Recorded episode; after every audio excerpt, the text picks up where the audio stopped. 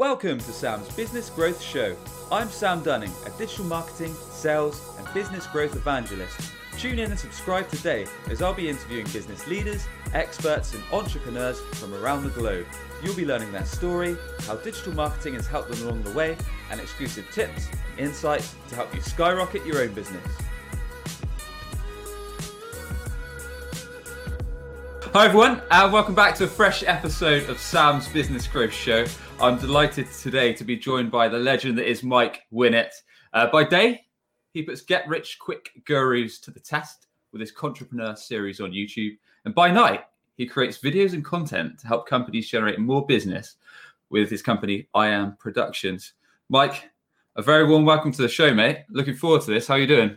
All right, yeah. How are you? Good.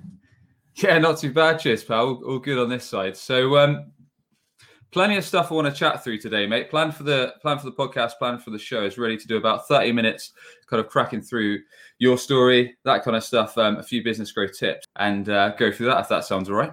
Yeah, sound cool. Decent. So, um, a lot of people might know you, Mike, as uh, being uh, someone on LinkedIn who's a bit controversial. So I know from my experience, I think it must have been about two, maybe two and a half years years ago. I saw you kind of come out the woodwork, started putting these controversial posts on LinkedIn, and I thought, "Cool, who's this guy? Is this stuff's pretty funny?" And it, it seems to be getting quite a lot of traction. And I know from there, you've you've obviously run your series on YouTube, and some people might only think that you're you're doing this stuff, um, kind of put, interviewing entrepreneurs, putting out funny content. And what they may not realize is you've actually run and sold a successful business for about 8 million quid or so.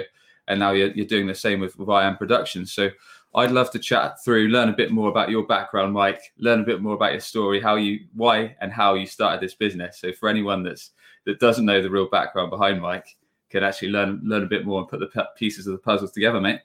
Get learnt. That's what's going to happen. Yeah. yeah, that's it. So um, yeah, if we could if we could start from from the top, really, if you could tell us a bit more about what you're doing at your previous company and why you started it, how you built it up to to be such a successful code to the point of selling. I think that would be quite interesting for everyone. Well, the dream is to put all this into a course, a 67 step guide, and sell it to all you guys for 1997. That's my actual dream. But the reality is, there's so many variables outside of your control that result in whether you do get a big exit or not that I can't really put it in a course. And that's kind of what my issue is with a lot of the entrepreneurs. But my original company was a online learning and development company, and we made content to assist corporate companies train their staff. So it could be anything on um, cybersecurity, it could have been data protection, it could have been how to upsell um, in retail while at the till. So, you know, oh, you've bought some trousers here, buy a belt with that. So it was basically training materials um, that we provided to the learning and development teams within these organizations for them to use as part of a blended learning approach. So I worked in L&D basically.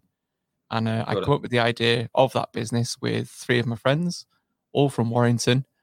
Um, and it was a plan to sort of create, I hate using sort of phrases like this, but like the Netflix of learning. So we looked at everything that was wrong with e-learning at the time, and it was people charged you per head, per course. New content would come out, and then they try and charge you more. And we just thought it's so outdated, and also learning development content, especially e-learning, was glorified death by PowerPoint. Really, it's like a three-hour course on time management. Like the irony. Um, so no one wants to click next on slides for three hours. So it was almost like, how do we learn in real life? So I would go on YouTube and I'd look at a video and teach me how to set my Sky Plus box in 30 seconds or how to, you know, what whatever. You go on YouTube and you find a one minute, two minute video. So why isn't yeah, learning sure. development like that? So we just created a very short version of e-learning animated explainer video. And that's why in a lot of my content that I use now, you might notice that I use animations a lot. So um, that was just because that was our skill set in the previous business. So it was basically why learn at work different to how we learn at home. It didn't make any sense to me. And then I looked at what industry. I say I looked at it was it was the four of us. We looked at what was wrong with the e-learning industry, and it was uh, overpriced. It was long contracts. It was crap content. It was basically made by computer geeks um, and not L and D people. So we just created a style of learning that we would enjoy, and where we were clever, we didn't want to compete with people's platforms. Um, we just wanted to make the software that would work on anybody's platform, which meant then that we could partner with people.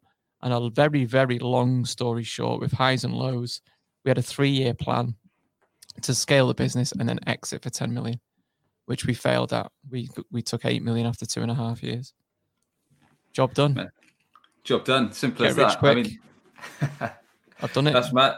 That's mad, really. I mean, two years, 8 million sold, which is a decent feat. I mean, what were some of the because like I was saying, a lot of people, some of my mates that I've talked to that have just seen you on LinkedIn posting content, literally just thought that you created these entrepreneur videos, you created controversial content, funny content, content that they enjoy, but didn't actually realize you set up this business. I mean, I didn't until probably about six months or so ago when I think I, I heard you on the interview with, I think it was probably Benjamin. You talked a little bit about it in your background and stuff like that.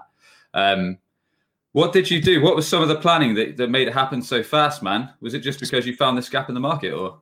No, well, it was partly that, but it was also partly because we started with the end in mind. So we started with we want to sell the business on this date for this amount. How do we make it that worth that amount by that date? Backward planned it, and then thought so we need to have X amount of customers paying X amount. Um, we need to have these partnerships. We needed to look at who could potentially purchase us in three years' time. So it was we were then making moves to make that happen before we even had a product really. And then it was like when you've got your own business, it feels weird sometimes talking about business when people just think that I just cock about and just take the piss out of entrepreneurs and stuff. But yeah, so I had to look at who would purchase uh, again. And when I say I, it was the, all of us who could purchase this product. So what companies do what we do? Uh, do, what, what companies do we complement in that space? And then you try and get on their radar. So we would create a product. So we knew we could sell that business to uh, LMS, which is a learning management system, like an LMS provider or a learning platform that needed content. That was one person or uh, one business we could sell to. But equally, if they've got a, a learning uh, platform that's worth maybe 50,000 or 100,000, for their clients, they're making a 5,000 or 10,000 pound additional ser- um, purchase for content. It's an easy sell. That's an easy sell for that company. So the natural thing for them to do is to buy us, offer our content to all their existing clients, and then in theory, offer their product, their learning and management system to our clients. Um, and eventually that's what happened. So we proactively partnered some learning um, management system uh, companies, so platform providers, and then proactively, so we had two strategies to exit, targeted other client, uh, sorry, other um, companies' clients. So it's a okay. case of either partner with us because you can see it benefits your customers. Number one, that was our first sort of target market to buyers uh, to um, exit with, or buyers because we're going to take all your customers. And we just went in and absolutely steamrolled the competition. So we had people saying we wouldn't be around in three years, uh, sorry, in three months, let alone three years. And it was them companies that at the end were trying to buy us because we were taking all their customers. We absolutely looked at everything that was wrong with the industry. So why charge per head? We would just par, uh, charge a um, a cancel anytime monthly subscription to these companies. So we were offering our uh, our um, product at sort of ten percent of the cost of our competitors, and really we were doing that not just to make the money. We were doing it for number one to grab market share straight away, but number two, it hurts you more if you're trying to sell content at fifty grand and I'm selling it at five grand. It's costing you forty five grand you see what I mean? So yeah. you're losing your client base to us. So while we're only making five grand, we weren't being greedy. But equally, we thought it's overpriced. Like if I make a digital product, and it goes that kind of goes on to what I'm talking about with the entrepreneur. So if I make a dig- digital product, and you're a small business with 20 people, and I charge you 500 pound a month to use it, if you then scale and you grow to 30 people, it makes no difference to me. It's not costing me anything more to make it available to the extra staff in your company. Whereas all of our competitors saw that as, oh, well, we can make more money here. We can charge you more for more users. Well, we didn't. We just said, well, if you scale and grow your business, brilliant. It doesn't cost us more whether you've got 10,000 staff or a 1,000 staff. It's a digital product. It's it's all profit margin.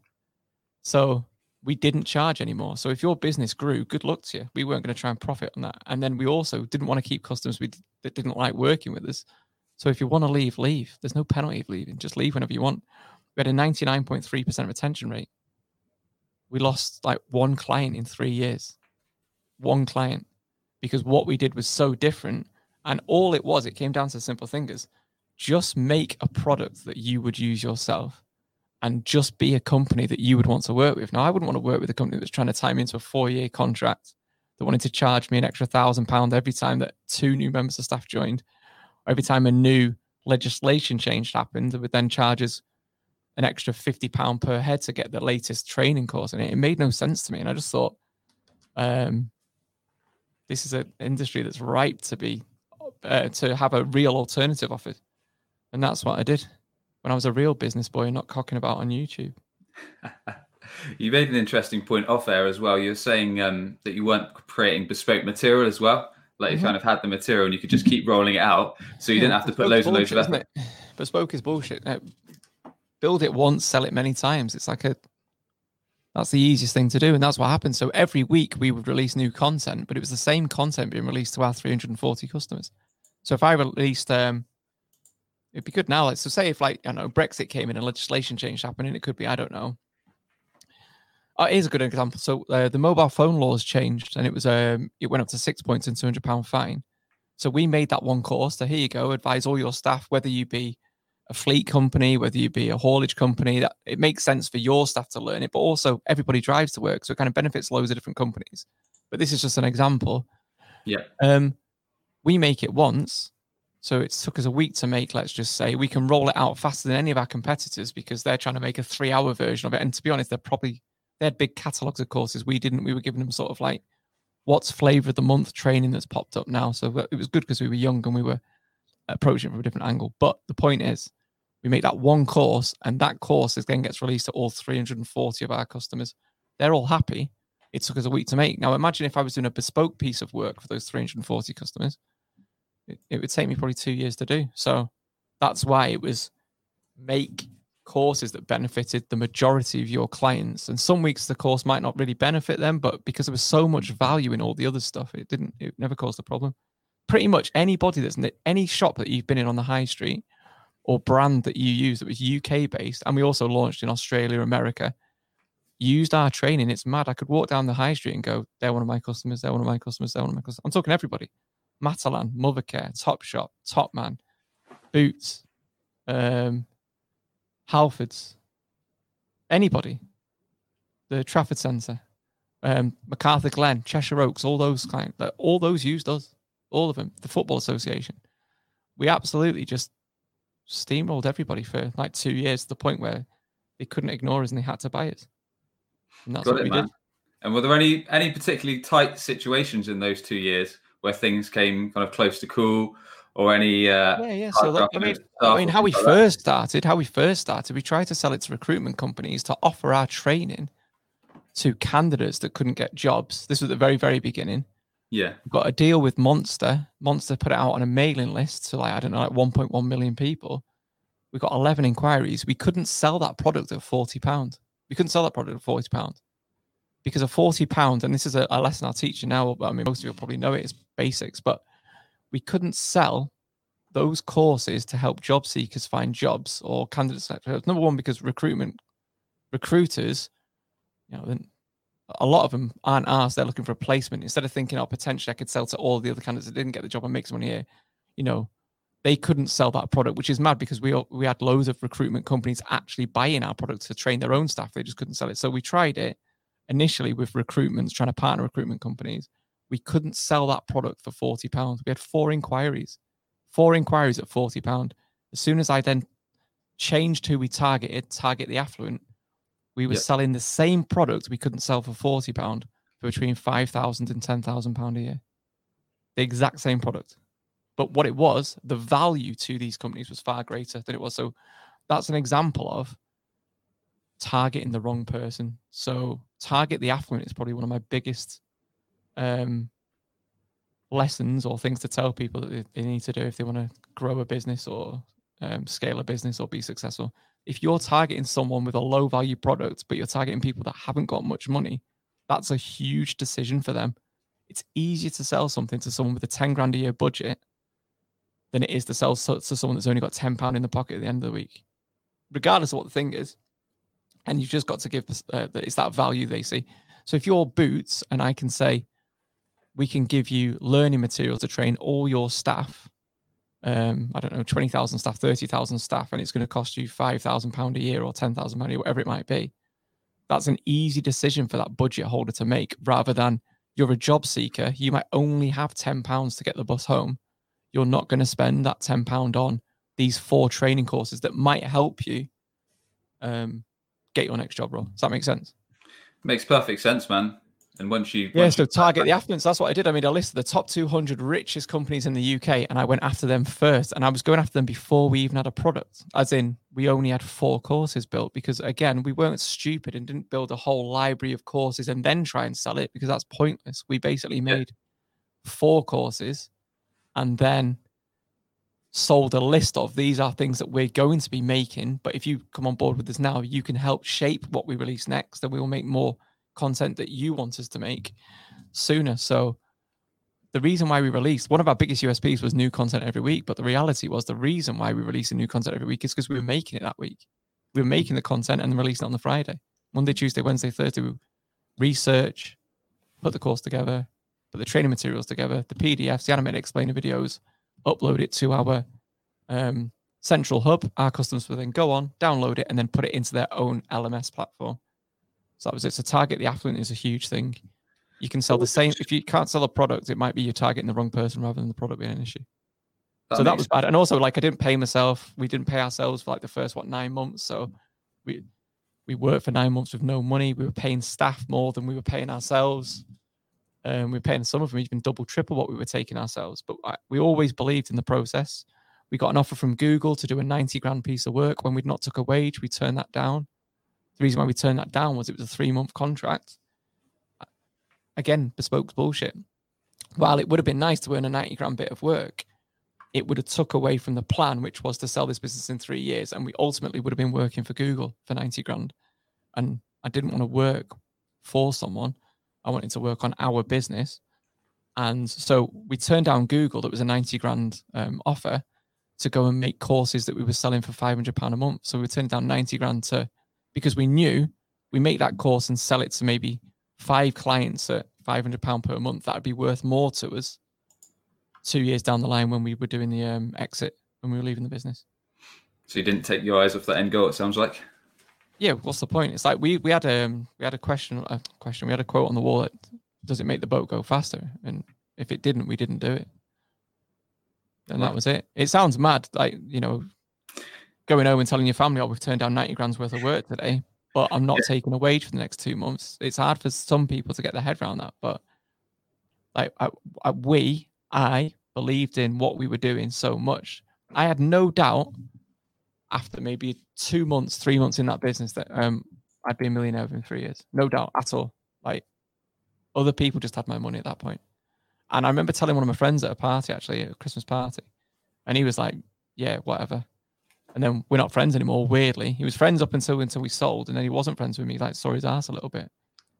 But I was hundred percent confident that it would work. But not in the point like deluded, I'm a entrepreneur, I'm oh look, I'm a really successful guy. I mean, I don't wear jewelry, I don't drive a flash car, none of that bullshit really. I was just quietly confident, not fake it before you make it. I wasn't living beyond my means. I wasn't Billy Big Balls. I just 100% believed in the end goal. And I believe that because we'd back with plans, that if we just executed that plan, it would work. And it did. That was what it. was your strategy, Mike?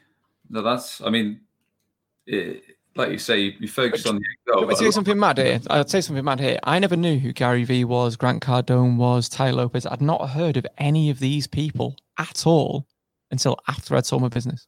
I'd, I'd never heard, I didn't even know this whole world that I now am involved in existed.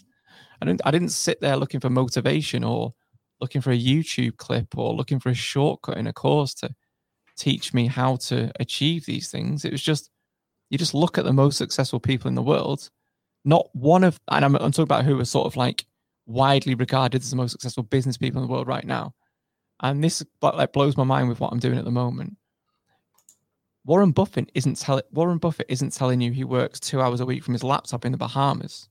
He's not trying to sell you his one secret hack that nobody knows to in stocks and shares. Elon Musk isn't telling you he works four hours a week from wherever. It's like the answer is already out there. We already know. You've got to own what you're doing, as in the own the IP, or it's got to be your own creation if you want to make real wealth, I suppose, rather than affiliate links with this person or a share of that person or reselling this. I'm talking like this is just a generalization. There are, are obviously examples of like that, but they're unicorn examples. Um, work hard, you know, and it was just like so you already know the answers. If you're online looking for how do I become a millionaire in 12 months, how do I become successful at whatever in 90 days, you're asking the wrong questions. Like if you're searching for those things now, I almost guarantee you're not going to achieve that that thing that you're searching for because you're asking the wrong question. You are only as good as the questions you ask. So, and I think that's like one big thing that it does my head in sometimes. I get messages all the time on DMs. Oh, well, you got rich quick. It was two and a half years, but it wasn't two and a half years because I'd worked in startup businesses for six years before I felt confident enough to have a good crack at it myself. So I had seen what had worked and what hadn't worked in other people's businesses, and I got paid for my learning. So I was being paid to sit there and be like a sponge and see businesses started up from day one, pretty much in one of the businesses I worked in. So I'd seen the highs and lows, and I thought, well, I'll take a bit of that. That makes sense to me. Or I don't think they've done that quite right, or that's quite quite clever. And I'll say to anybody that wants to run their own business or be successful, and I when I say successful, there I mean if you want to talk a monetary figure, there are obviously success is measured in so many different ways, but we'll just take it as sure. A, let's just say I want to be a millionaire, and let's just say we'll all just agree that that is a uh, the definition of success just for this bit. Why would you pay someone 12 grand to let you join their inner circle Facebook group where it's just copy and paste, you know, cookie cutter content, one size fits all, and you're ultimately being mentored by some other idiot that's six months ahead of you in the process? because that's ultimately what most of these things are. Um, why would why would you do that and then potentially lose your twelve grand and not really get the one to one coaching or mentoring that you need when you could go and do all that learning and get real world experience in a startup business with less than 10, 15, 20 people. There's thousands of them in the UK. There are thousands of them in the UK, and they will pay you for your learning. So you'll get paid to do a far better schooling than you'll ever get from any of these Facebook gurus, these Instagram gurus, these buy my course for 1997. It blows my mind, really. That's all I did. That's all I did and read books. I want, well, I want to learn something. I go read some books on it, do some research on it. Not how can I shortcut that learning and learn that in seven steps or do you know what I mean? Yeah, I got it, man. I mean, like you say, there's no shortcuts and hopefully this is a bit of an eye opener for anyone that's tempted by it's It's like, do you know what annoys me? Like, like work smart, not hard. And it's like you kind of misunderstood that. Like you think, oh, if you're working hard, you're doing it wrong. It's not. It's it's work hard at the smart stuff. Like put all them hours into the smart stuff. Not I'll work two hours and work hard, uh, work smart. It's like you're only that's fifty percent of the effort there. I think. Just before we move on, Mike. Not as funny in real life, am I?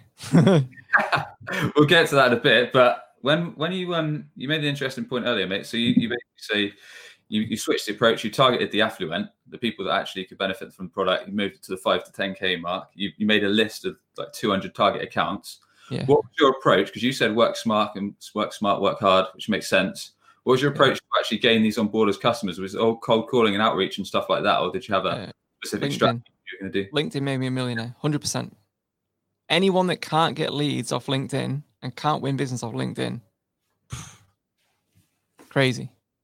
That is an absolute gold mine. If you aren't getting clients, and I say this now, that's why now, and this is where I'm different to other content creators or videographers or people that say, oh, we can get you leads.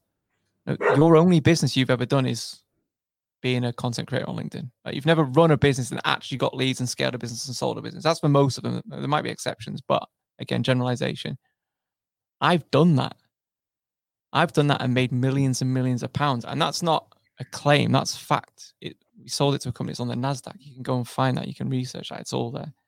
Um, so it was LinkedIn, and it was cold calling those leads as well, but also strategic things. So if we released a course on, let's just say the mobile phone ones, again, a, a bit of a shit example, but if we released a mobile phone course on Friday, I would then go and think, well, who would benefit from that the most? So every week I had a reason to call a different kind of target market. So it would be anyone that's in haulage would be a good one to call. Any taxi firms would be a good call. Any um, fleet managers would be a good call. So in theory, now it'd be like, oh, here you go. We're releasing this course on Friday. Would you like to have free access so you can train all your drivers on the new rules of uh, mobile phone penalties. So it's six points, two hundred pounds.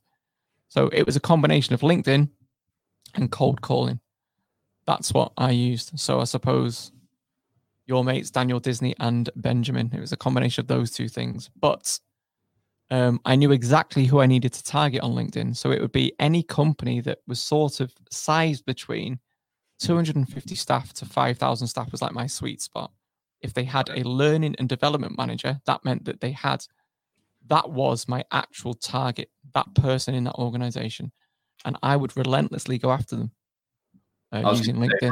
Putting content out and hoping for the best, you were actually specific. You knew who you wanted to target, and yeah, and it was and it was this content is specifically speaking to this person. This is what I do for clients now. It's like you tell me who you want, and then I, along with other script writers and researchers and stuff like that, can come up with a message that speaks directly to that person and position you as the person that they need to speak to. Some of this content I see being put out there, it's like mind blowing to me. I call it disposable content that I see a lot of these people doing. It's like getting 20,000 likes on this post is bullshit. It's nonsense. What you want to be doing is creating evergreen lead generating content that will continually drive leads into your business. That's what you need to create that speaks directly to your ideal client avatar. So I do this for other businesses now. My ideal dream is to do it only for people in Warrington because like this this is my town, isn't it? So but I will work with other people. But yeah, so that's all it was. It was just through content, video, and written content specifically for people that I wanted to work with. And then they came to me. And it was like a tipping point. It was hard, obviously, for the first year. First year, I had 80 clients um, using us, all corporate clients. Year two, we got 200 new clients, so we were on 280. And in year three, we were on 340, all got through LinkedIn. Um, but what had happened is because we had created fans rather than customers, L&D people move around a lot. So they might stay in an organization for six months or 12 months or two years, whatever it might be. So we had the same client buying us into maybe three different companies, you know, when they moved. Yeah. So um, we got loads of repeat business. We got loads of word of mouth referrals after that. It became easy. You hit a sort of tipping point after about 18 months, 18 to 24 months. And then it was almost like, and the good thing was with the model that we had, which was a subscription based model, I was work, walking into the office on the first of the month and knowing, well, I know I've got 100 grand coming in this month already. And that's before I pick up a phone, which most business, and that's what I mean about bespoke being bullshit. It's, you're not, you're not looking for business all the time. It's like, well, they're all paying us every month. What courses are coming out this month to service our existing clients? Right. Then what course can we make now to attract a new client base? So here you go. Let's say um, child safeguarding was a big thing. All right. Okay. So if we do a, a good child safeguarding course, we can then go and approach, I don't know, nurseries or anyone that deals with like children, scouts, and blah, blah, blah, like that. So it's like, there you go. We can now go and target a new different um, market. So, does that answer your question? I've got, kind of got lost there now. I'm on yeah, a bit yeah, of a ramble. You've covered it and more, to be fair, mate. Um, and it's refreshing to hear that your your approach and how you've done it, and the no BS approach to LinkedIn.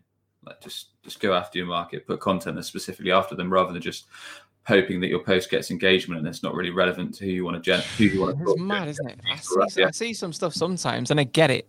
I get why you're doing it, but you've got you know double click this because it's a trampoline. Well, well done. You've got seventeen thousand likes, but do you know what I mean? Or 17, 17 uh, comments or engagement with 17 people that actually want to buy your product would be a far better post.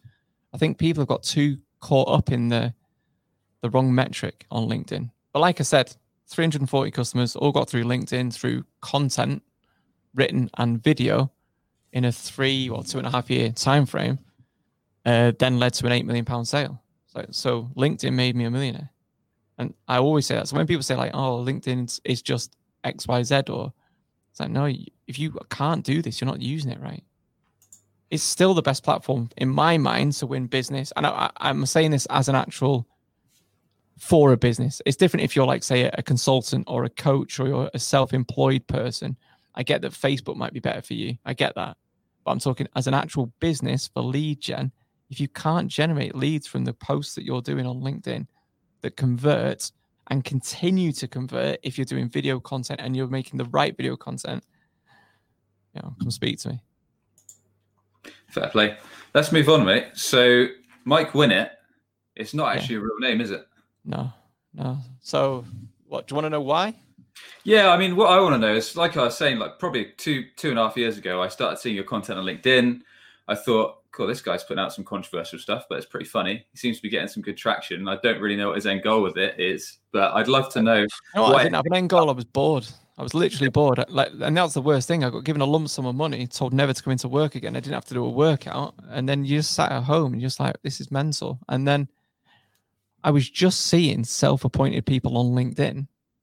All of a sudden, they changed their bio to number one LinkedIn trainer or number one wealth, um, wealth guru or number one crypto advisor. And I just thought, show me, like, how are you number one? You've just changed your bio. So all it was, I was just parodying the worst elements of LinkedIn in my mind. That was all I was doing. Um, but yeah, so the name change came, and newsflash, guess what happens in real business? When you sell your business and you're good at what you do, businesses pay you not to compete with them. And this is why a lot of these guru courses are bullshit because if they were really making money in that thing that they sell you, um, they wouldn't be selling their secrets for $97 because guess what? That would make their real um, business where they generate all this money a lot harder. You do not turn your customers into competitors. It's stupid as a business model. So, guess what? I was paid a lot of money to sit at home and not do what I was good at because they didn't want me to go and set up a rival company and compete with them again in the next two years. So, as part of that, and I don't know if I don't know if you've ever been through an exit yourself or if you know anyone that has, but normally when an exit happens, they pay a, a lump of money up front. Ours was ninety percent, and then they hold the other 10% in like an escrow account. Right. Okay. But then there's certain um, guarantees and warranties put against that money. So it could be if something comes out the woodwork in three months' time or six months' time that damages the brand, they can then deduct money from this like um, lump sum. So we had 1.2 million kept in like this escrow account, and um, with uh, we were bought by American company, and obviously Americans haven't got a sense of humor, have they? They listen to canned laughter and that got absolutely no sort of sense of humor take themselves a bit too seriously. So um, the american company told the staff that used to work at uh, the business that i used to run with, um, previously they weren't allowed to engage like or comment on my posts. So i just thought no because they're a bunch of sad pricks i'll just change my surname and remove any reference of my real business from my linkedin profile.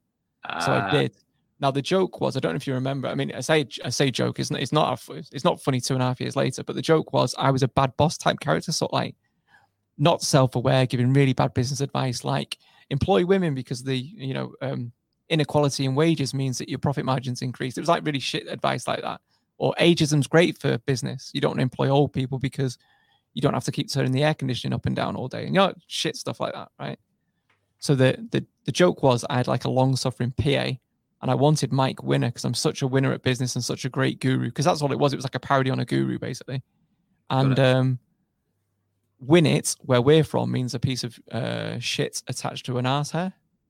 Yeah, that's, that's, that's what a win it is, where we're from. So as a joke, she deliberately put Mike Winnett in when she was changing my name by Depot, um, rather than Mike Winner, and then I was stuck with it. And then weirdly, so it was only going to be a joke for like a couple of weeks.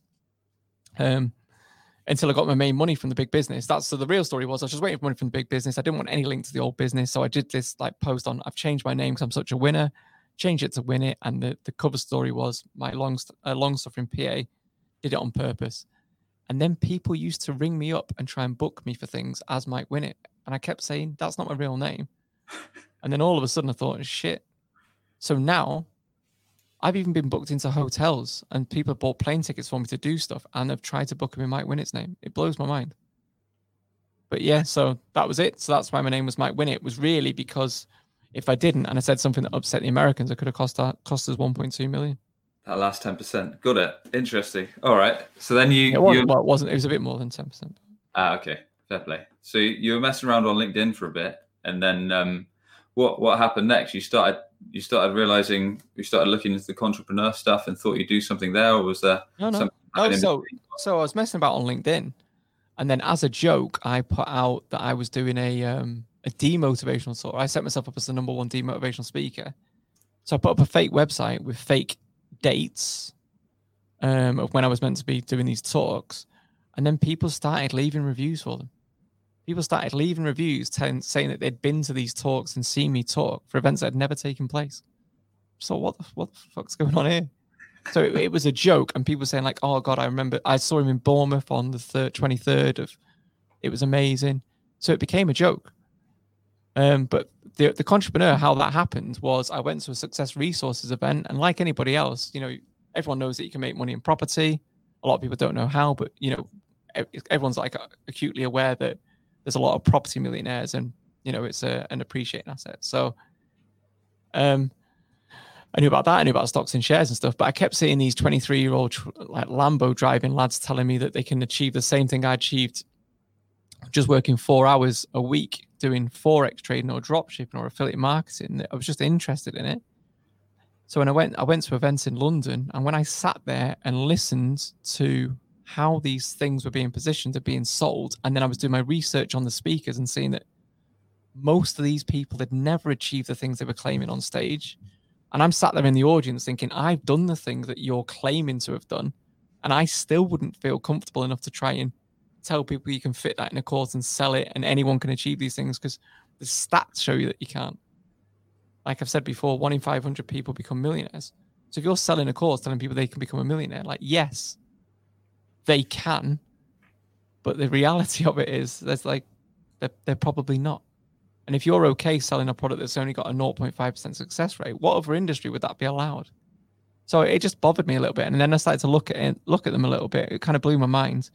I started noticing the same patterns in the way they pitched, the words that they use, the language that they use.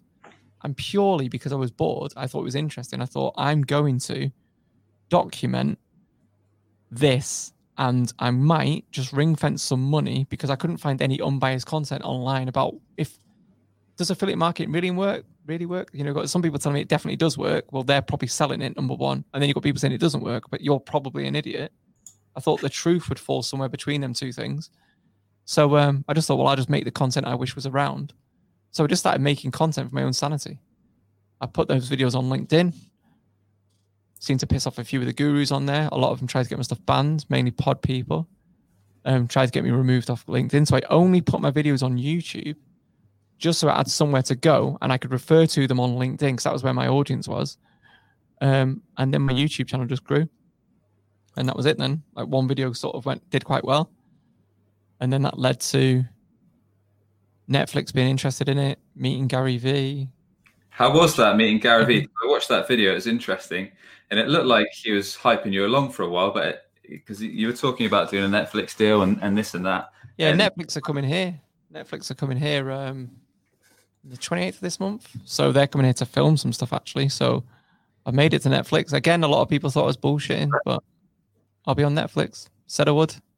Um, um but yeah, so meeting Gary Vee, the guy's weird, if I'm honest. He's, he was like hype. He tried to pump me for money actually when I was there.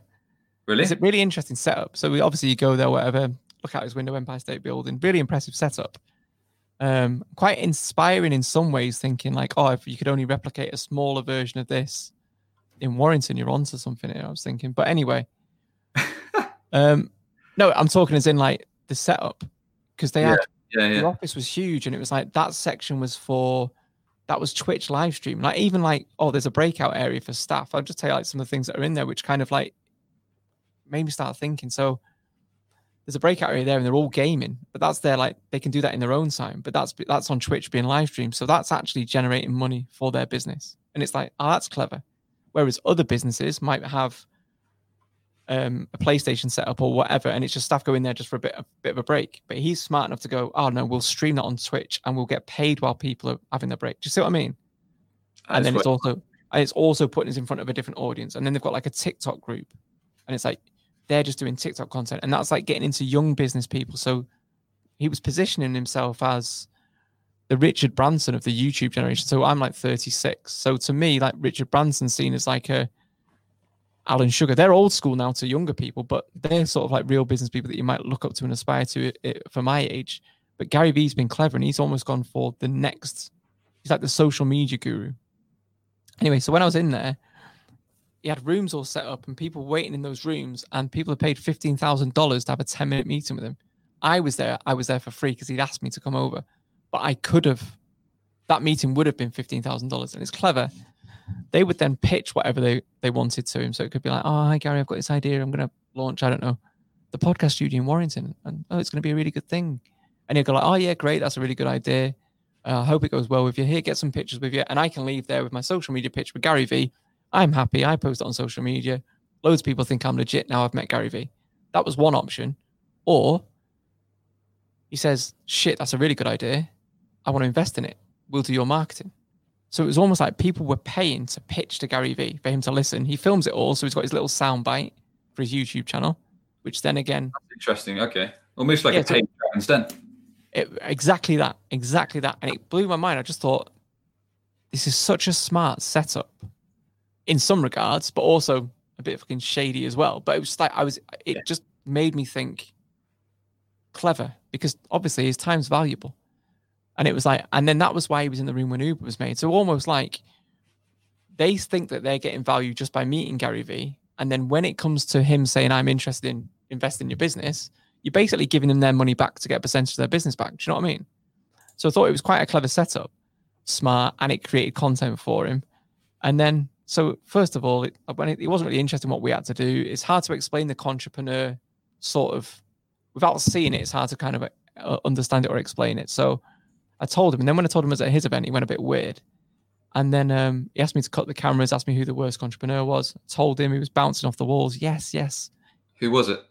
Uh, no comment. I will. I will say it. Just not going to say it now. There's a there's a time and a place when I'll, I'll reveal who it was.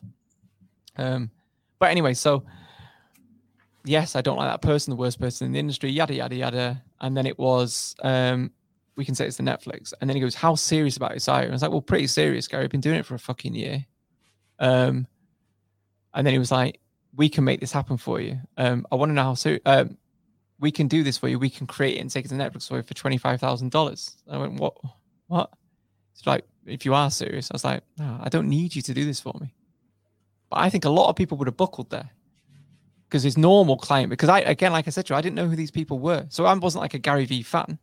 I wasn't like a massive Gary Vee fan. I thought to me this was just a guy that said, "Do you want to meet up?" I'd obviously seen that he had a big audience and stuff, and I thought there might be something in this for either the contrepreneur, which we're filming anyway. Do you know what I mean? Yep. Or there might be like an opportunity to work together here. So I was going there open minded. Let's see what comes of this. Um, rather than I'm a massive Gary Vee fan. I can't believe he's invited me over here. Let's get our pictures taken and stuff for our social media. I was actually really, really ill when we were there as well. I nearly didn't go as in I got food poisoning on the plane. I didn't I didn't even go out in New York at all. I know. Um, yeah, it was mad. But um, anyway, so he tried to pump me for 25 grand. And then when I said no, he suddenly changed his tack. He was like, ah, I was only joking. It was a test. It was a test to see how much you're really committed to this. And you've impressed me there. And I thought, you little sly bastard. You've tried to pump me for 25 grand. I'm not having it. And then you've backtracked and you've gone like, oh, we can work together. We'll we'll sort the Netflix thing out. So I I knew at that moment in time, like, oh, nah, you want me to do this with you, so you look like the good guy. And I know this might sound mad. I can do, I can sort Netflix out myself. Turns out we, we have done. Like again, you, you, can do all these things yourself. You don't need people to shortcut these these things for you. For most of the time, you can do this stuff. So, um, that was it with Gary. Never seen or heard from him since, at all. Um, that's interesting. Yeah, proper weird guy. But during the meeting as well, there'd be times where he'd stand up and start shouting at someone, like, and then, but we obviously cut that all out because that's like another episode. We've got like a is Gary a good guy or is Gary a bad guy episode. We can put out two different versions of that. So interesting. Okay, cool. Was yeah. there anyone... But weirdly as well, like he is just like some people are like, oh, what's Gary Vee like meeting him? He is exactly like every other business owner that I've ever met, pretty much. Ego, fragile. What what does the audience think of me when when I said that?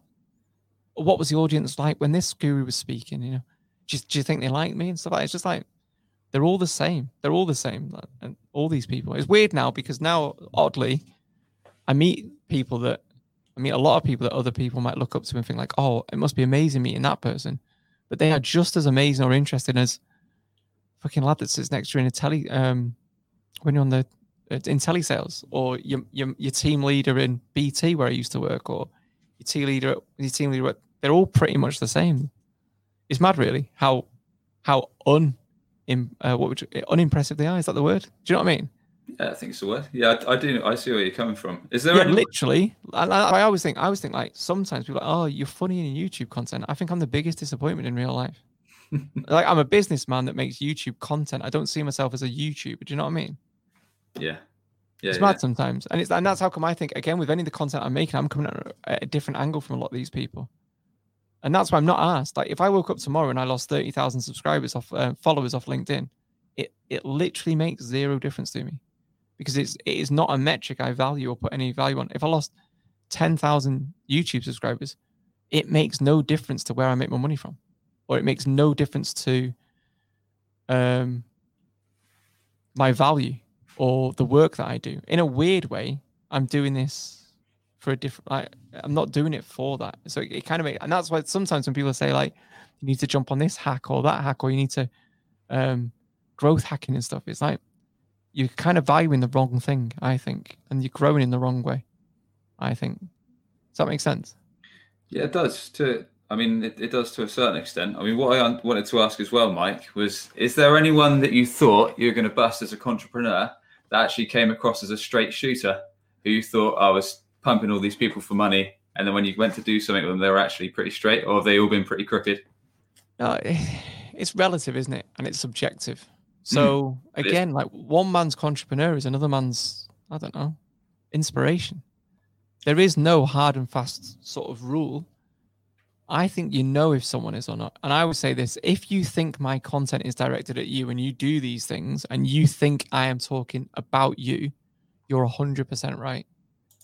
If my content offends you and you think I'm out of order for my content, you are probably the problem it's interesting. Someone messaged me today on LinkedIn or left a comment on LinkedIn and said he's part of like a market, marketing organization.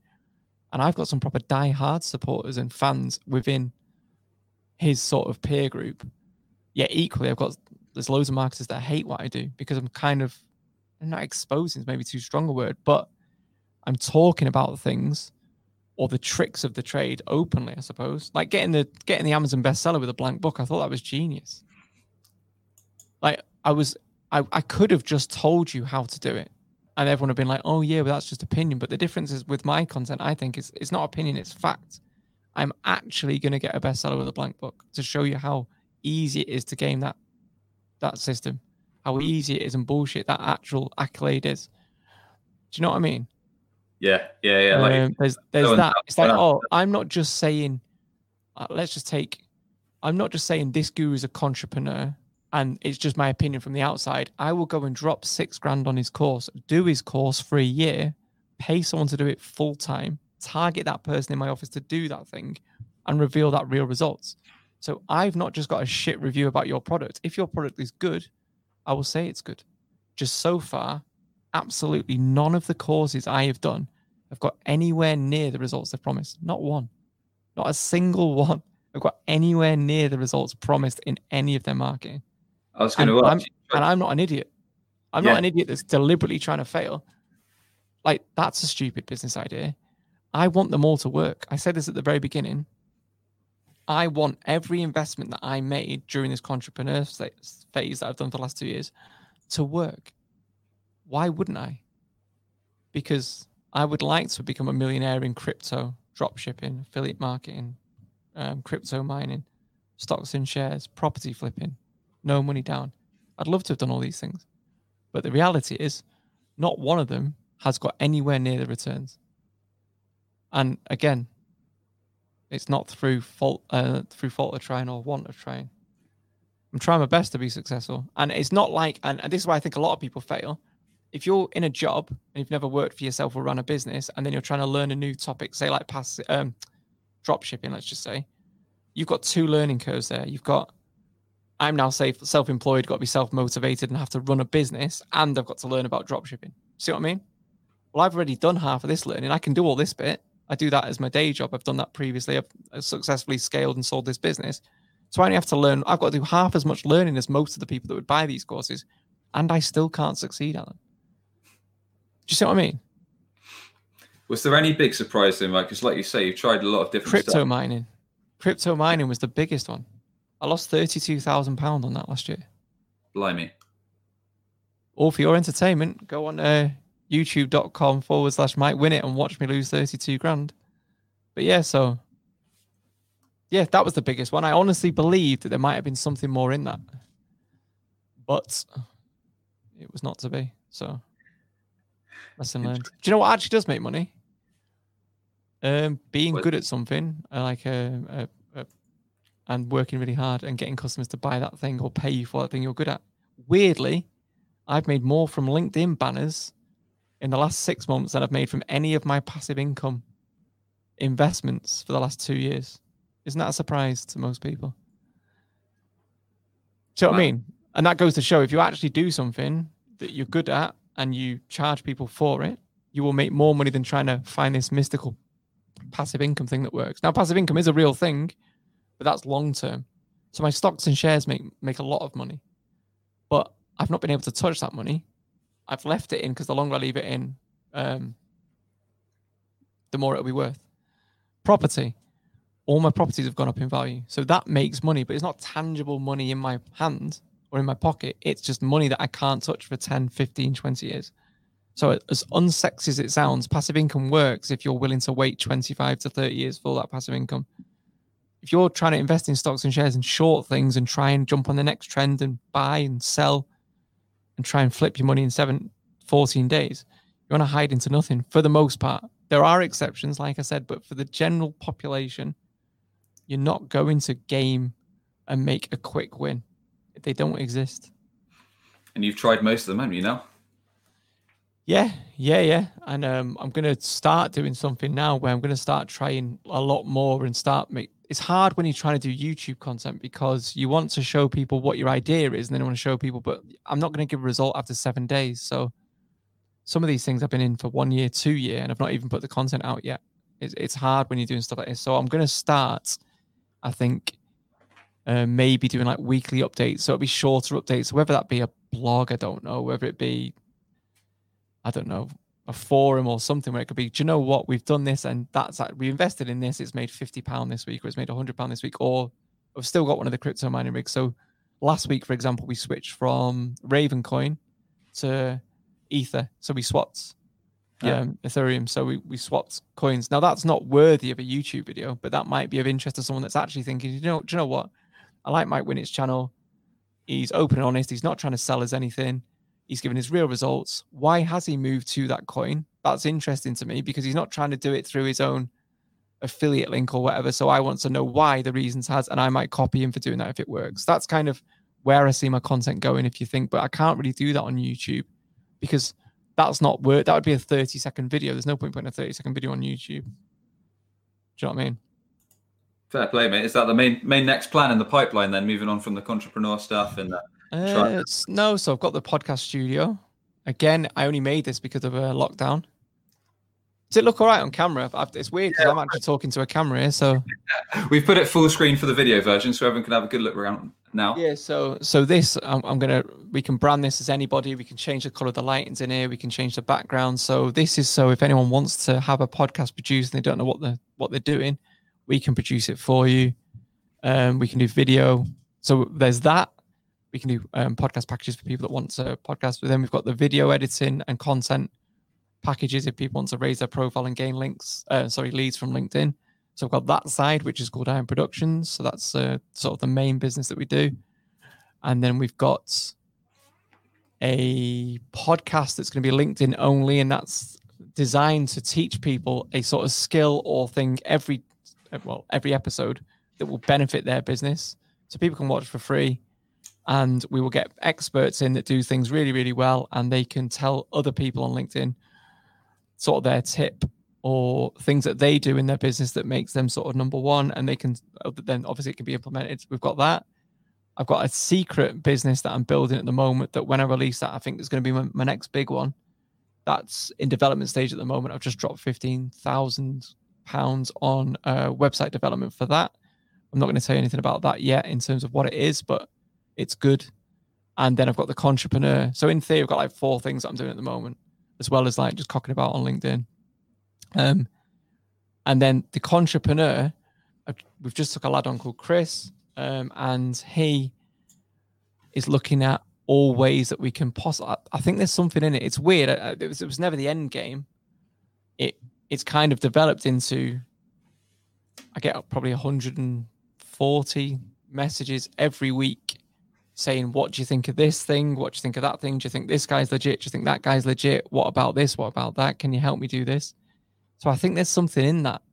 So I'm going to have a look with Chris, see if there's anything we can develop there and maybe build like a sort of community, almost like Rotten. Is it called Rotten Tomatoes? You know, like the film critics. Oh yeah, for the film reviews and stuff. Yeah, where we can almost go. Look, I'll try something. I'll give it my score, and then the community can also uh, talk about their experiences with this thing. And it's almost like a place where you can go, and it's almost like it's not like a safe safe place for these people that are uh, that are invest. And it's not just to say these things don't work. I'm hoping that some people say actually this did work, or you know, I have been flipping products on Etsy or eBay, and I make seven seven hundred quid a month doing this. And it's like, okay, well, let's tell us how do you do it, and let's all help each other because, you know, I don't know, just because it's interesting, I suppose.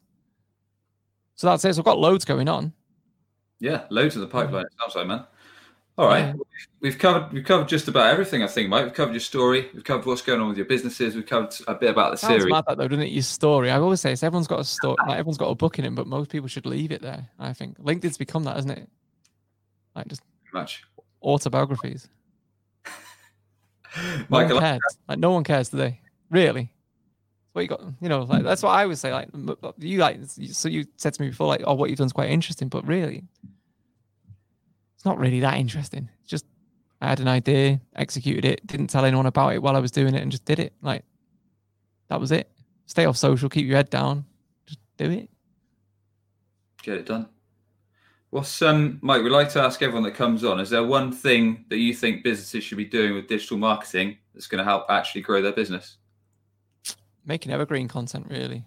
It's it's that. It's it's actually thinking of lead generating content. And it's things where if you've got sales guys in your business that repeat the same thing over and over again on each call or with every client, why the hell haven't you turned that into either an animated explainer video or a, a piece of content that you can put on the on the internet somewhere that then talks to your ideal client avatar because you are then reducing a stage in your sales cycle. It's like that is the is is what I think people need to be doing. So it, it might not be the answer you're looking for, and I might not have really understood it properly, but that is something that I tell all our clients. No, make these bits of content. You don't want to do just a, I don't know, you don't want to just do sort of disposable content. You want to be really thinking, right, okay, that speaks to that ideal client avatar, and I can make sure that this bit of content is always seen by that ideal client avatar, and then that will send people to my business as a qualified lead. That's what I think. So that's pretty sound advice, to be fair. Makes yeah. sense to me. All right. Uh, well, thanks for coming on, Mike. Um, no people want to connect with yourself. What's the best way for them to get in touch with you or your business? Uh, YouTube's the best. You know, that's probably where my best content is. That's probably where I'm most interested in growing. Or LinkedIn. I can't accept any more followers, uh, any more connections or whatever. I do do a call every week. I delete 25 to 50 connections every week. There's a tip for you. Um, if you want to grow your audience, start getting rid of people. That's what's worked for me. There is a reason for that as well, but I'll have to tell you about that another time. But uh, yeah, so just uh, LinkedIn Mike Winnett or YouTube Mike Winnett. Nice man. And if you could thank one, just one person for having a positive influence on yourself and your career, who would that be and why? Um, so this guy died recently. uh, I would say without him knowing, he was my mentor. He didn't charge me for it. He didn't throw me in a Facebook group. He didn't charge me 12 grand a year. So it was Martin Machin. When I first wanted to set up my startup, uh, when I first went to leave and set up my own business, uh, sorry, leave his business, he said, I think you should go. It's good for you. You're ready now to go and sort of do this on your own. But if it doesn't work out, you've always got a job here. And then I spoke to him probably every three to six months when different things come up that I didn't think I could handle or understand or struggled with. He'd always like, listen, help me out. Never ask for anything in return. The only thing I do is like buy him a meal every so often. So he was like a mentor to me and a massive influence, probably more than he even realizes. Unfortunately, he died recently, and like we're not even able to go to a funeral or anything because of you know coronavirus and that. So it's Martin really, and uh, hopefully there's some people watching this that know him. He had a massive impact on people that work with him. One of the nicest guys in business as well, and proof that he can be a good guy, do things right, and be successful. Nice man, that's a, a good tribute. But I mean, I mean, no one knows that. I could have gone, "Hey, Grant Cardone," like most people would have never met the guy. Do you know what I mean? This is someone real that didn't know he was a mentor, wasn't screaming, wasn't even on social media. He was just a proper business guy that sort of had good advice and didn't want anything in return. And you know what? Even if I did things and I didn't take his advice, he hates the Mike Winnett stuff, by the way. Like he thinks it's pointless. But um, with my real business, he was a massive help for me. Well, thanks again, Mike. Appreciate you coming on. And um, if you've enjoyed the show, be sure to hit subscribe, whether it's on Apple Podcast, Spotify, wherever the heck you get your podcast, or follow us on YouTube. And um, yeah, thanks very much for everyone to tuning in. Appreciate it. Are you tired of constantly hunting for new customers? You could be missing out on regular inbound opportunities, all because your website isn't on the first page of Google. Perhaps you're already spending lots of money on advertising but your website is failing to convert all of your hard earned visitors into a consistent flow of new customers. If you'd like to learn more about our unusual approach that brings idle clients straight to you, connect with Sam Dunning on LinkedIn or book a free 20 minute consultation via webchoiceuk.com. That's webchoiceuk.com. Subscribe today for more digital marketing, sales, and business growth tips from the experts.